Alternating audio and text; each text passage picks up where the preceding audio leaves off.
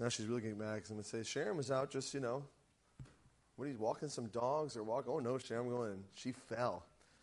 I think she broke her kneecap. And so she's got quite the injury over there. So let's make sure we lift her up, make sure we call her, make sure we see how she's doing because she loves that. She loves it. So that's that was really my fault for forgetting that because I. Jim's taking good care of her. that's why we need to pray for Sharon. we need to really remember her if Jim's taking care of her. they, uh, there was a preacher um, who was doing like a conference, and uh, he was visiting an area, and he uh, he gave the first sermon, and uh, a man with like a yellow plaid jacket had come up to him after the message and said, "Too loud, too loud. Your message was too loud." And just walked away, and the guy was like, "Okay, whatever." And um, he gave his second message in that series uh, that weekend. Same man, yellow plaid jacket coming up. Too long. Too long. The message was too long. He said, Thank you. the man walked away. He gave his third message that weekend, and the same man came up to him again. Too deep. Too deep. Your message was too deep. At this point, he was just, he couldn't contain himself. He went over to the elders there and he said, Hey, listen, what's up with the guy with the yellow plaid jacket? They said, Oh, don't mind him. He just repeats what everybody else says. So, um, so we're going to hope this morning that this message is not too loud, too long, or too deep uh, this morning. there was a man, he approached a Little League baseball game one afternoon, and he asked the boy in the dugout what the score was. And the boy responded, 18 to nothing. We're behind. Boy, said the spectator, I'll bet you're discouraged. Why should I be discouraged? replied the little boy. We haven't even got up to bat yet. I'm hoping I'm going to try my best. I, as I've been meditating and, and reading and studying this portion, I have been so encouraged.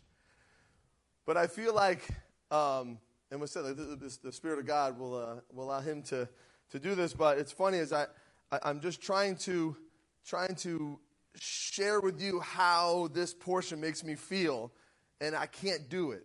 And it's interesting because the Lord brought me to 1 Peter chapter 3, where Peter says this joy is inexpressible. And so I'm going to try my best to actually express something that the Bible says is inexpressible.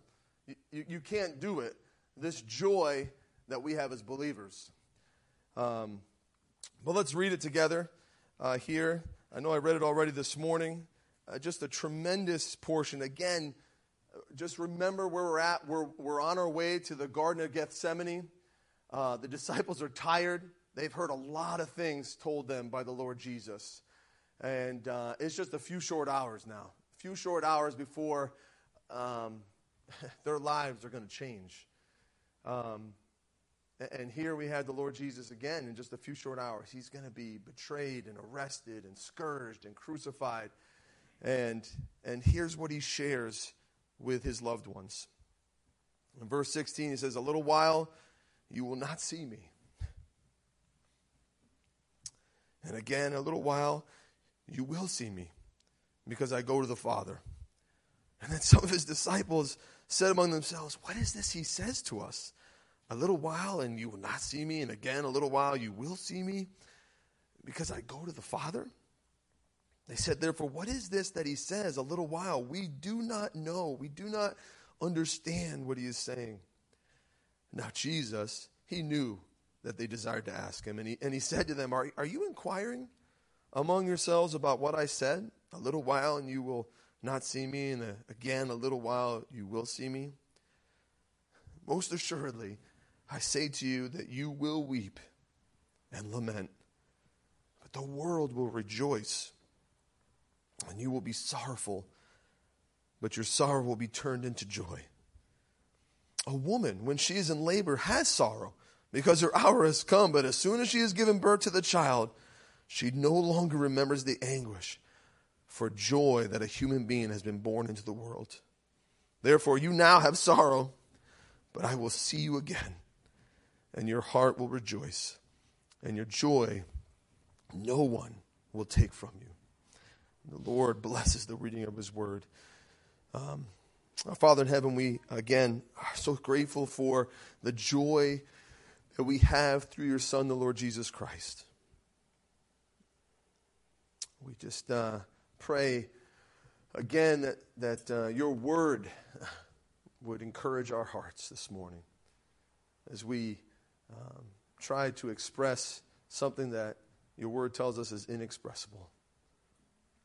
But it's something that has been given to us, something that we can experience that we're so thankful for. So we just, uh, again, commit this time to you in Jesus' name. Amen.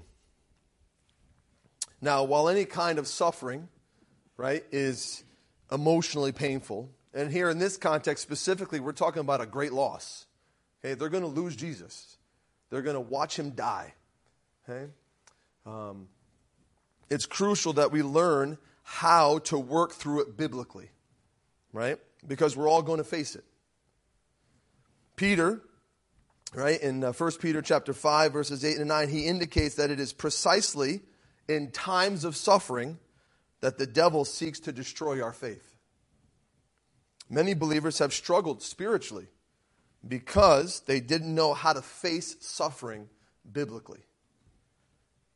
For example, some have thought that because they believe in Jesus, he will protect them from major suffering.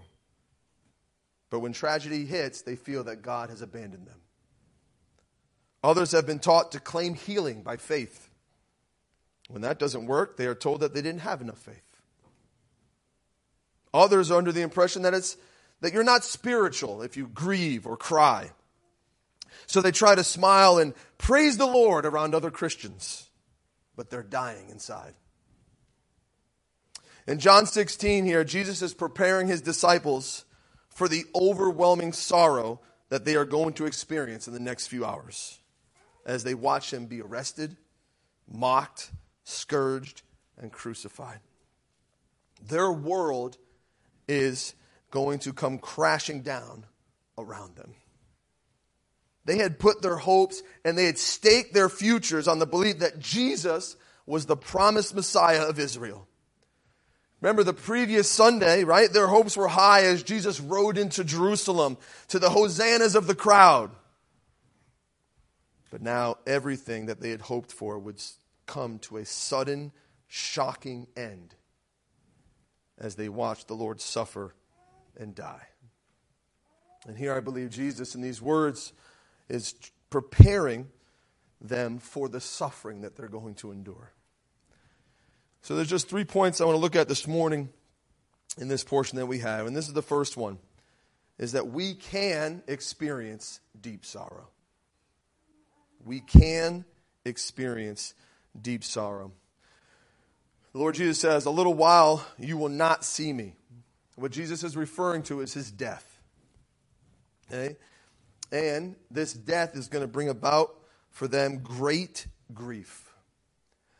I think it's important for us to again remind ourselves that being a Christian doesn't immune us from experiencing deep sorrow.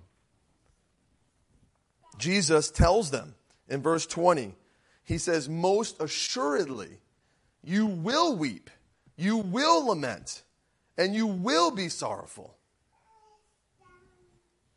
There is nothing unspiritual about feeling deep sorrow and grief at a time of a loss.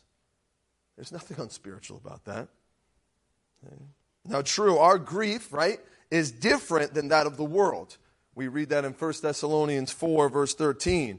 We have ultimate hope in Christ, and yet we still grieve, don't we? To use the Lord's analogy, which we're going to be referring to a lot today, right? The, the prospect of the birth of a child, right, does not make a woman's labor pains any less. She still has to go through it and experience it. Isaiah describes our Lord Jesus as a man of sorrows and acquainted with grief. So it is not ungodly to grieve we can experience deep sorrow. And the disciples were about to, and the Lord Jesus was preparing them for this. But the second thing I'd like to mention is that we can, or I mean, I'm sorry, what can effectuate deep sorrow? Right? What can effectuate deep sorrow? Because their sorrow is caused by several different factors, isn't it? And we see some of them here even in this context. Okay, one is this sorrow can stem from disappointment when something doesn't go as we had expected. Sorrow can stem from disappointment when something doesn't go as we had expected. In Luke chapter 24, verse 21, the men walking on the road to Emmaus, walking away from Jerusalem, illustrate, I think, even what the disciples were going to experience, right? What do they say when they're talking with the Lord Jesus, not realizing it was Him? They said this They said, But we were hoping that it was He who was going to redeem Israel. Upon seeing the Lord Jesus die on that cross, right, the disciples must have been so disappointed. So disappointed. They thought He was the one who was to redeem Israel.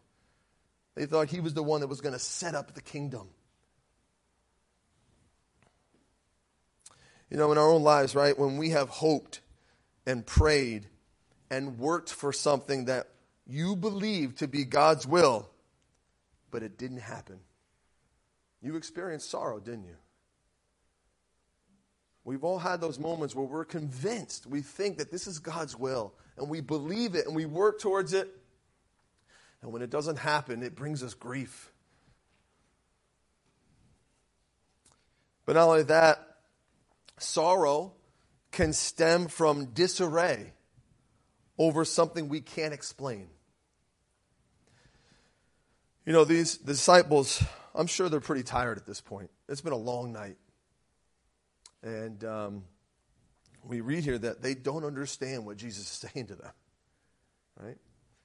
I mean, if Jesus says, hey, listen, in a little while, uh, you won't see me. They may, they may think to understand that as okay. Jesus is going to die. He's told them many times that I'm going to Jerusalem to suffer and to die. But then he says, In a little while you will see me. That probably was peculiar to them. They probably didn't understand that, although they may remember. I don't know. They may remember um, the widow's son in Nain, right? Who, who Jesus raised from the dead, or Jairus' daughter, or even Lazarus, right? They'd seen people who were dead and Jesus raised back to dead, uh, back to life from the dead. But Jesus says, In a little while you will see me because I go to the Father. That part they probably didn't understand how that all fits in. And so they say amongst each other, Hey, listen, I, we don't understand what he's saying. Despite Jesus repeatedly telling them that he was going to Jerusalem to suffer and die, the disciples didn't get it. It's easy for us to get confused because we do not understand the totality of what God is doing in our lives. The reason is a lot of times we have our preconceived ideas about how things should turn out. And when they don't go that way, we're confused and sorrowful. One of the things that's interesting that I want to encourage us not to do is that the disciples here, they don't understand what Jesus is saying, but did you notice what they did? They didn't consult with him about it. They consulted with each other. In fact, the only reason that Jesus addresses it because he knows what they're talking about. So we need to be careful that uh, that we ourselves, right, that that we when there are things in our lives that bring deep sorrow and we don't understand, sometimes we just tend to not go to the Lord. we, we, we keep it to ourselves or we maybe even consult with others without ever going to Him.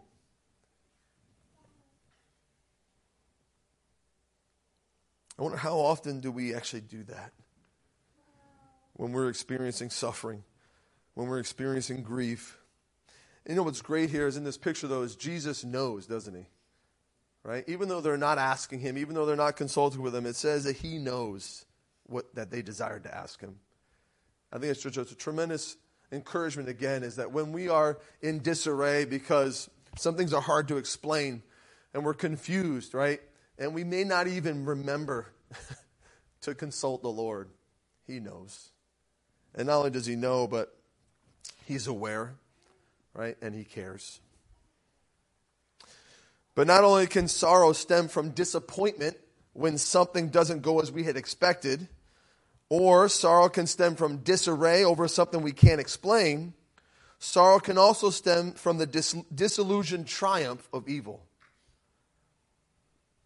Amazing to me, the Lord Jesus. I wonder what they thought when the Lord Jesus says, Listen, most assuredly, I say to you, you will weep, you will lament, but the world will rejoice.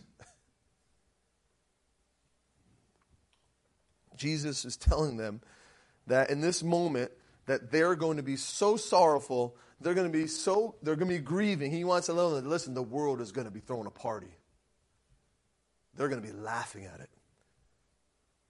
They're going to be rejoicing over Jesus' death.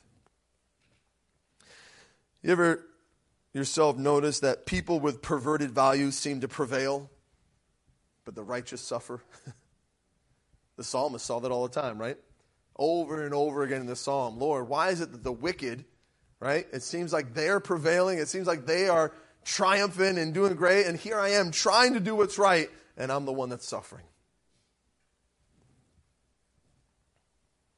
In our day, even, right? We, when we see, you know, just some of this horrific evil of some extremists, right, who, who gloat over killing innocent men and women and children right? We can't help but feel deep sorrow and feel grief. But it's just a disillusionment. They're going to have their day. There's a day of reckoning coming. Vengeance is mine, says the Lord. But here again, imagine the disciples, how much sorrow it must have been, not just to see their Lord killed, right? Everything that they'd expected, gone, right? Everything they'd staked their future on was gone. They're confused. They don't understand what's going on. And yet, also, it seems as if everyone else thinks this is great. The world is rejoicing over the death of their rabbi. And then, of course, we know that sorrow can also stem from just dwelling in a fallen earth we live in a fallen world. And because of that, when others even sin against us, we suffer sadness and sorrow. But I want to remind us again this morning that being Christians doesn't insulate us from experiencing deep sorrow. Just as the Lord Jesus told his disciples, most assuredly you will weep, you will lament, you will be sorrowful. It's same with us. Some of you have already been through it. Some of you are going through it right now. Some of you, it's yet to come. But you will weep and you will lament. And these are just some of the, the factors that sometimes lead to our sorrow. But the last point I want to make this morning is this is that not only um, we can experience deep sorrow, and what can effectuate deep sorrow, but we can actually enjoy deep sorrow.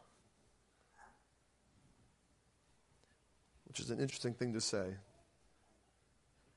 The Lord Jesus says, In a little while you will not see me, referring to his death, which would bring about grief and sorrow. But then he says, In a little while you will see me. And here uh, it refers to the Lord Jesus' resurrection which will bring about great joy. And there's two descriptions here of the joy that I want to bring up today. One is it's an irremovable joy. An irremovable joy. Okay? Again, I want you to try it if you can. Just try to put yourself in the disciples' shoes. Right? As they experienced the passion of Christ and they, they went through that whole weekend of, of deserting him and watching him go through the mockery and, and the scourging and, and, and, and dying on the cross. Then they probably went, they're a moment of scared, they're terrified, right? They had left everything. They left their jobs and everything and, and, and forsook everything for him, and now it's gone. They're confused, they don't understand. And then there's the day they see him. They see him again. In John chapter 20, it says, When the Lord Jesus had said this, he showed them his hands and his side. And then the disciples rejoiced when they saw the Lord.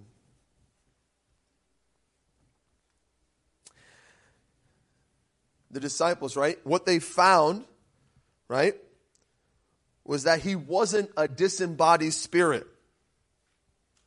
Death had not destroyed his body. In fact, no part of him was dead at all. He was totally alive as a complete human being. Death had been undone. His body had not been left behind, but it was resurrected, it was glorified. When they discovered this, right, it says that then they would not only rejoice, right, theirs would be a joy now that the world, by definition, could never take from them.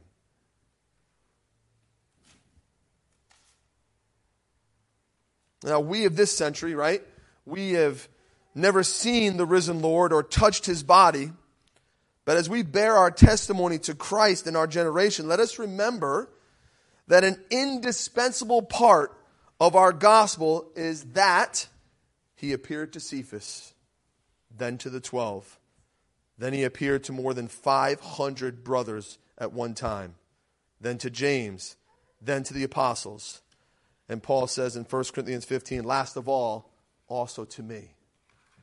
Guys, that is extremely important with, when it comes to the gospel, is that Jesus Christ rose. To, to go back to that illustration that he has there, and again, I don't everyone's experience is different, so I can only tell you about my experience.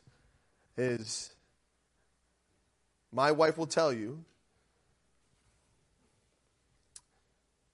that the moment the baby comes out and they put her on her chest, she says it is the best feeling in the entire world.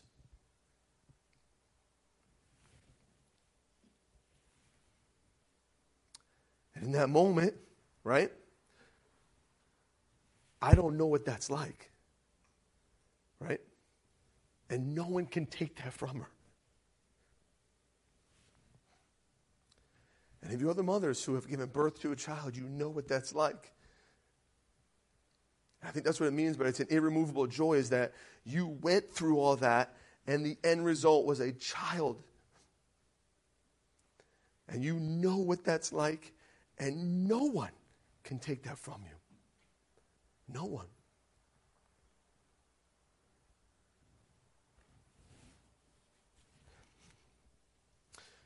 But not only is it an irremovable joy, where the Lord Jesus, He says, He said, listen, uh, in verse um, 22, right? Your joy, your heart will rejoice in your joy, no one will take from you. What those disciples experienced when they saw their Messiah after all that, right? No one could ever take that from them again. And we see that it was in the power of the, the resurrection man that, that, that these men went off and went on to no longer were they didn't understand what was going on anymore. They understood now, right? And they were inspired and motivated to go on because they had experienced the joy by definition that the world they had no idea I, I have no idea what that joy is like to have a baby i don't know what that's like and the world doesn't know what it's like to have the joy that you and i have and it's irremovable no one can take that joy from you no one but not only that but it's also irreplaceable joy you see what's amazing what the lord says here is he says, You will sorrow, you will lament, you will weep, right? He says, But then, he says, You will um, your sorrow will be turned into joy. Notice how the Lord doesn't replace their sorrow with joy. The Lord turns it into joy. That's amazing. We talk about things that are impossible for man, right? How do you take something that brought so much sorrow and pain and anguish and, and weeping and turn it into joy? Not just say, hey, listen, let me get that out of here and I'll replace it with something joyful. He says, I'm going to take what you just went through and I'm going to turn it into joy. That's why it's an irreplaceable. You can't replace that sorrow.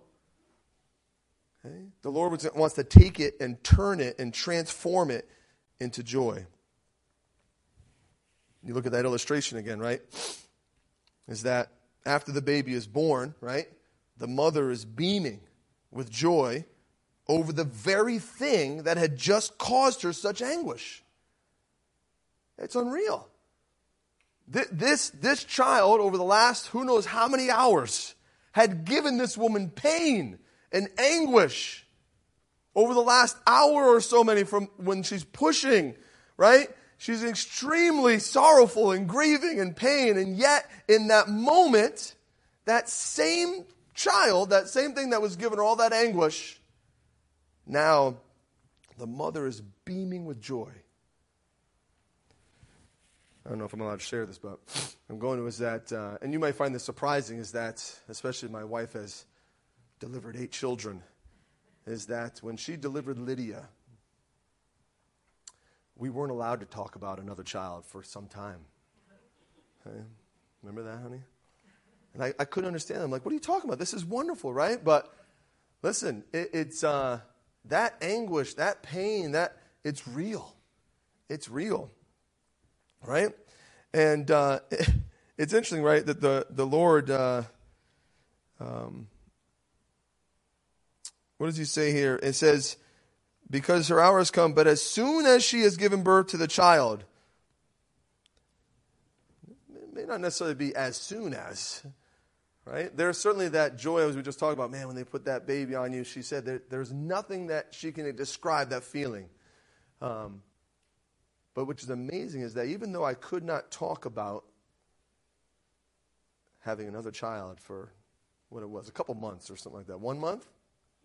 One year. Okay, sorry. She said I was not allowed to talk about it for one year. She still had seven more children. Like, we do forget. Like, and I think that's what the Lord is trying to say here too is yes, that sorrow that you're going through right now, it seems painful. It seems like you're never going to get through it. But some of you can probably testify today as you look back at those moments, you say, you know what? Yeah, I forgot how hard that was. Because the Lord took that now and turned it into joy. Right?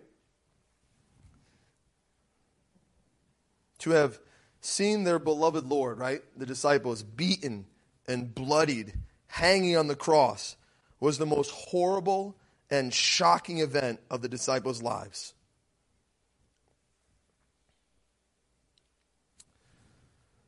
Again, the Lord says, You will be sorrowful, but I will turn your sorrow into joy. The reason for their sorrow, right, ultimately was, was the cross, right, as we just talked about. If you picture that scene, right?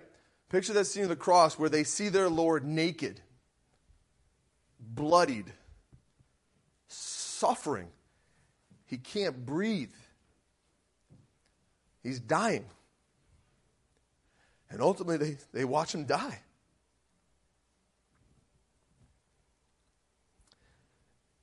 The Lord took that, right?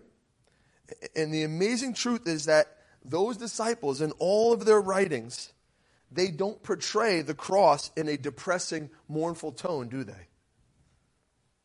they actually portray the cross as something glorious and triumphant. In fact, the cross was the center of their apostolic preaching because it was the basis upon which God could forgive sins.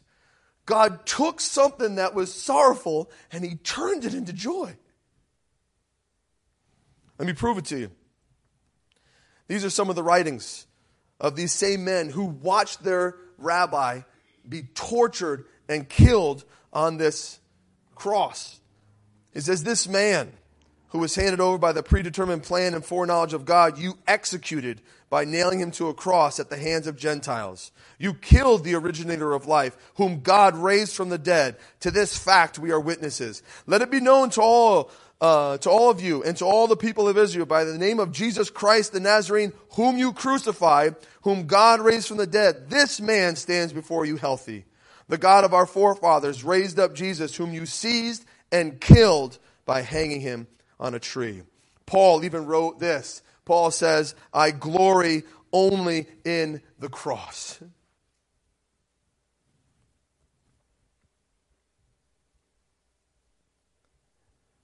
If God can take a horrific event like that and turn it into something glorious, right? What can He do with whatever it is that you're going through right now. He can turn it into joy. A Russian countess, she accepted the Lord Jesus Christ as her Savior, and she was open about her testimony. The Tsar, which is like the supreme commander of the army, he was displeased with her and he threw her into prison. After 24 hours, with the lowest level of Russian society, in the most miserable conditions imaginable, he ordered her brought into his presence. He smiled sarcastically and said, Well, are you ready now to renounce your silly faith and come back to the pleasures of the court? To his surprise, the countess smiled serenely and said, I have known more real joy in one day in prison with Jesus than I have known in a lifetime in the courts of the czar.